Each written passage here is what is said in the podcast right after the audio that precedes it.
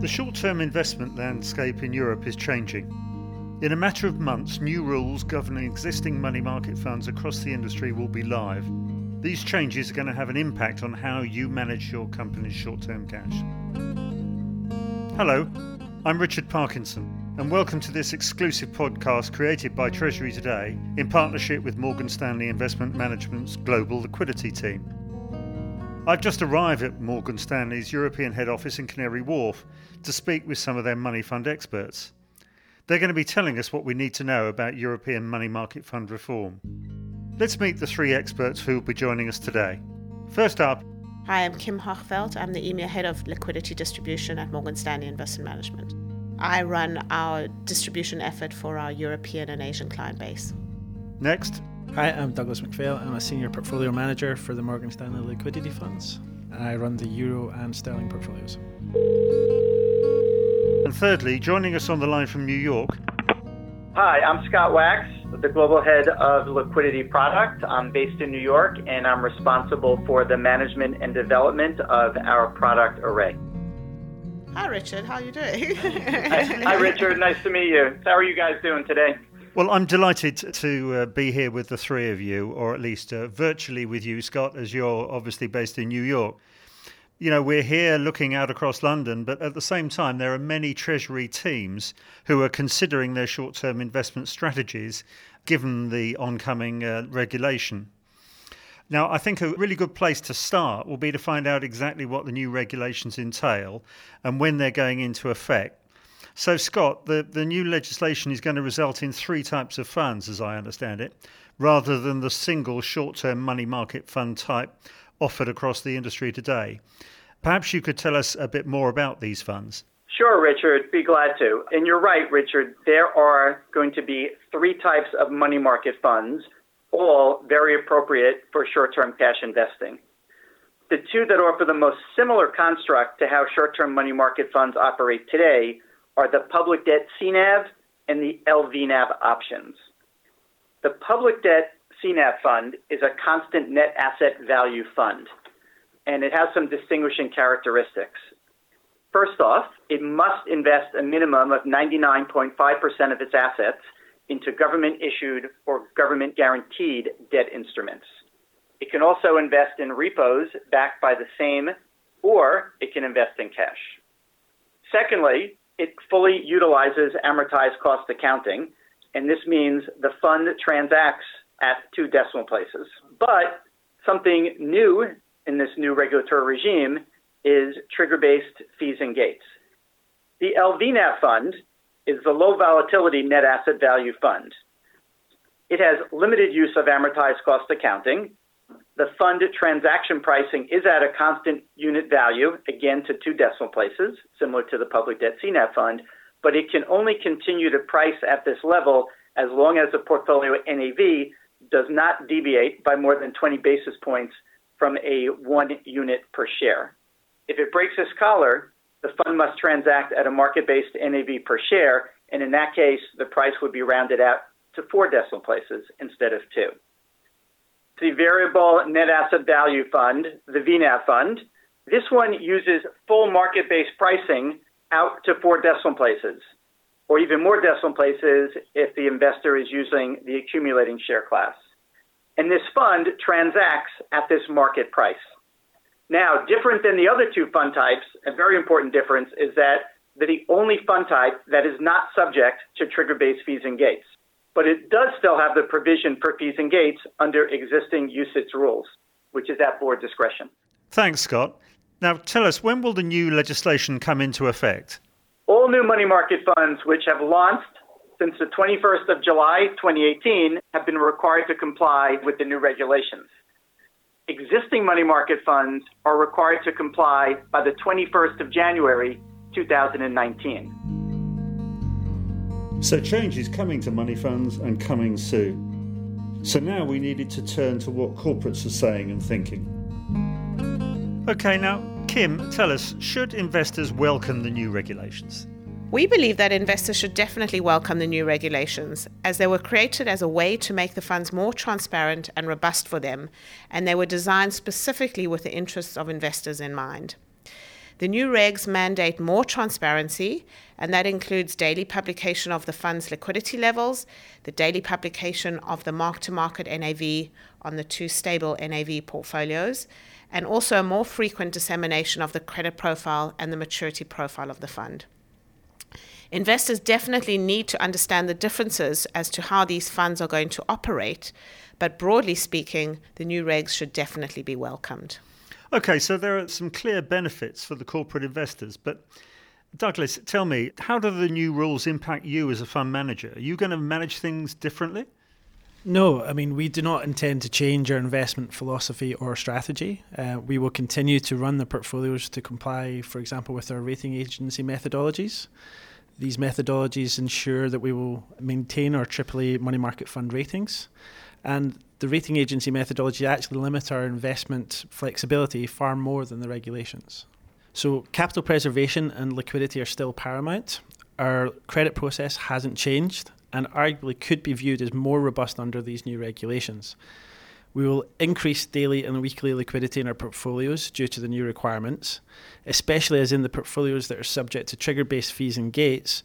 As we know, investors will be focused on these figures, we will be too. Our goal is to avoid having any fees and gates imposed at any time. Liquidity in short term VNAV funds will also be managed at levels higher than prescribed by the regulations. The regulations only prescribe 7.5% daily liquidity and 15% weekly liquidity for short term VNAV funds. But in order to meet our investor liquidity and rating agency requirements, we will continue to run the funds against their current liquidity levels. Now, you mentioned there fees and gates again, and one of the things that we have heard lots from the corporates is their concerns around the concepts of fees and gates. Scott, should investors be concerned? No, I don't think investors should be particularly concerned. Importantly, fees and gates are not new to these funds, and I don't think all investors actually realize that. Under the UCITS rules, funds could choose to implement fees and gates, and those rules have been in place for a long, long time. However, these UCITS rules were designed to be utilized only in extraordinary circumstances and fully based on board discretion. Our fund's board, for our Morgan Stanley liquidity funds, has never felt the need in the history of the funds to use this type of liquidity tool. But what's new about the fees and gates under the new European money market fund reform is that they are trigger based. And that's the new wrinkle that's been introduced there's this two pronged test for the public debt CNAV fund and the LVNAV fund that these trigger based fees and gates apply to. The first prong is that weekly assets must drop below 30%. And the second, which has to happen on the same day at the same time, is that daily net redemptions are greater than 10%. Fees and gates are discretionary, again at board discretion at this point. But if the weekly liquidity drops below 10%, it is mandatory to implement a liquidity measure. And are you saying you wouldn't expect to see fees and gates implemented? Yeah, Richard, we believe the funds will be managed in such a manner that the possibility of the implementation of these liquidity measures is very remote. Douglas mentioned how he expects to increase daily and weekly liquidity in our portfolios, the ones that are subject to trigger based fees and gates, and this will even mitigate further the possibility of such an occurrence. But we recommend that it would be prudent for investors to closely monitor a fund's weekly liquidity levels. We anticipate that fund managers will make this very easy to do by publishing this information on their websites. And it's also important to note that short term money market fund portfolios have historically been managed with weekly liquidity levels in excess of 30%, as per UCITS, IMMFA, and rating agency guidelines. For public debt CNAV funds, the possibility of fees and gates will be extremely remote. The reason for this is the underlying assets in the fund and the limitations on them to government backed securities and cash. This means it is highly unlikely that the weekly liquid assets could ever drop below 10%. And um, what about the VNAV funds, where, as I understand it from what you said earlier, there isn't a sort of compulsory fees and gates, and um, surely any drop in value would be reflected in the share price? Yeah, for the VNAV fund, the UCITS rules will remain in place, and they permit a liquidity fee, a redemption gate, or a full suspension of redemption at the board's discretion, but not specifically based on certain triggers. From a practical standpoint, this would only be considered in extremely extraordinary and I would suggest very dire circumstances. Again, it's important to note that the Morgan Stanley Fund Board has never needed to utilize these, these tools in the past. Well, hopefully that's going to put some corporates at ease, and hopefully no fund will ever need to utilize these tools. But I think there's probably another area of concern, which I think is around the negative interest rates in the euro and the share cancellation debate reflecting these negative interest rates. Could someone update me on the latest news around this? Douglas. So there's still no formal guidance from the European Commission at this point, and it's getting very late in the process. At Morgan Stanley, we're planning for both an LVNAV and a VNAV option. We are certain that an accumulating VNAV structure is workable and negative interest rates. We are less clear, however, as to whether an LVNAV incorporating the reverse distribution mechanism, or RDM, which incorporates the share cancellation, will be allowed. There may be differences in how VNAV share classes are structured, but there needs to be a number of decimal places in order to accurately reflect the interest accrual. Morgan Stanley funds have historically priced at eight significant figures and intend to keep this structure going forward. Positive rates for euros could be possible in 2020 or perhaps even 2021. Even if LVNAV is not workable right now, clients could still move back into an LVNAV fund when net yields return to positive territory. And uh, in the meantime, I guess we await the formal guidance from the regulators. But perhaps we can turn to what clients are thinking. Kim, well, Richard, using a money fund works on so many different levels for investors. As a reminder, the current assets under management in CNAV Euro money funds stands today at around 100 billion euros. Banks definitely do not have the appetite to take that money back on balance sheet, particularly in today's rate environment. So, despite all the uncertainty as to how Euro funds are going to be processed, we think that clients are going to stay in money market funds, irrespective of the structural changes that we're seeing across all three currencies. What will be interesting to see is to see how much money stays in short term money market funds, whether it's an LVNAV structure or a VNAV structure, or if investors are going to accept a level of variability in the NAV of their fund and then move out into standard money market funds. These funds carry a higher level of risk in order to generate a little bit more return. But we think perhaps once investors have accepted the fact that their NAV is going to move, they might choose to accept more risk in their product. So, of course, the accounting treatment, particularly around VNAV funds, adds a whole nother element of complexity to any investor's decision making process. And what about the accounting treatment? This is the multi million dollar euro pound question. So, We've actually just written a paper on this where we've used a metaphor. If it walks like a duck, talks like a duck, and quacks like a duck, it has to be a duck. And we've used this metaphor to show that money funds post reform will still operate in a very similar fashion to how they do today. And the argument is if structurally they're still the same, they still walk like a duck, talk like a duck, and quack like a duck, and today they're accounted for as a cash and cash equivalent, then there's absolutely no reason why they shouldn't be a cash and cash equivalent tomorrow. So a fund today is used as a cash investment. If post reform an investor's still using a fund for day to day liquidity, the intention has not changed. The liquidity profile of the portfolio, if anything, has actually got more liquid rather than any less liquid than they are today.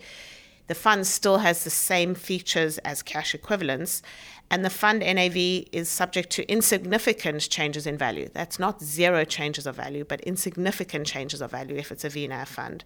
So why wouldn't it be classified as a cash and cash equivalent? Clearly, I'm not an auditor, and Morgan Stanley can't give accounting advice, but if you're looking at the conceptual framework of how a fund will be accounted for, we can't understand why a short-term VNAV fund would not be seen as a cash and cash equivalent. Unfortunately, outside of France, there is no certainty around the accounting treatment of any of the different kinds of short term money funds, whether LVNAV or VNAV. We are encouraging all our clients to have a discussion with their auditors sooner rather than later around this concept. So, Kim, with the deadline approaching, what should clients be focusing on in the coming months to ensure that they're ready for these changes? Well, the first question they should ask themselves is Does my investment policy need to be changed? For example, a client might need to see if their investment policy requires a stable NAV fund as part of their criteria. If they invest in euros, particularly given the uncertainty around RDM, this definitely needs to be a point that has to be addressed to allow for a VNAV fund. And what about the practical day to day issues? Well, there are lots of issues here that investors need to think about. The first is, for example, is intraday liquidity a requirement? So, what cutoff times are investors operating under in order to make an ongoing outward payment? So, just to be very clear, the low volatility NAV funds and the public debt CNAV funds will operate the same way that they do today. And that means there'll be intraday liquidity with batch cycle payments throughout the fund's opening hours. For a VNAV fund, on the other hand, the funds will generally strike an NAV a couple of times during the day in order to provide clients with liquidity at these valuation points. What this means in practical terms for clients is that redemptions will not be processed until after an NAV is struck. So that's a big change to how the funds operate today.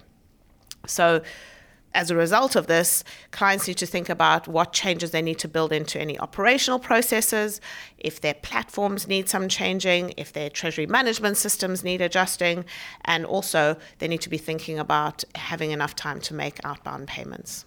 Now, do you think clients will invest in more than one fund type? Yes, I do think that will happen. I think based on the conversations we've had with clients, investors are getting a lot more sophisticated about segmenting their cash, and that will mean they'll naturally diversify across the fund type. So, for example, if they don't actually need so much day to day liquidity, we do see investors pushing out some of the duration and credit risk profiles in order to generate a higher yield. So, yes, we will see different fund types being used. Are there any other points to remember? Another piece of advice that we're encouraging clients to look at is to build in processes whereby they can monitor daily and weekly liquidity levels for both the public debt CNAV and the LVNAV structures. And clearly, as you heard Scott and Douglas talking earlier, the reason for that is to ensure that the funds they're investing in are not going to be subject to any trigger based fees and gates by dropping below certain liquidity levels. We understand that many of the platform providers and the information and data providers around money market funds will be publishing these levels too, as we will on our website. Okay, so there's a, a fair bit there to be working through, and hopefully many Treasury teams have already started. And in fact, on that point, what's the general feedback you're getting from your clients? And is there any sort of best practices that you're seeing being formed? Yeah, there's definitely a theme coming back from investors. So LVNAV is definitely the path of least resistance as such. It's the fund type that looks and feels pretty similar to what investors are used to today. And in the sterling and the dollar space, that's almost a slam dunk for many investors, and that seems to be the most popular choice. And it offers a very similar user experience to the one they have today.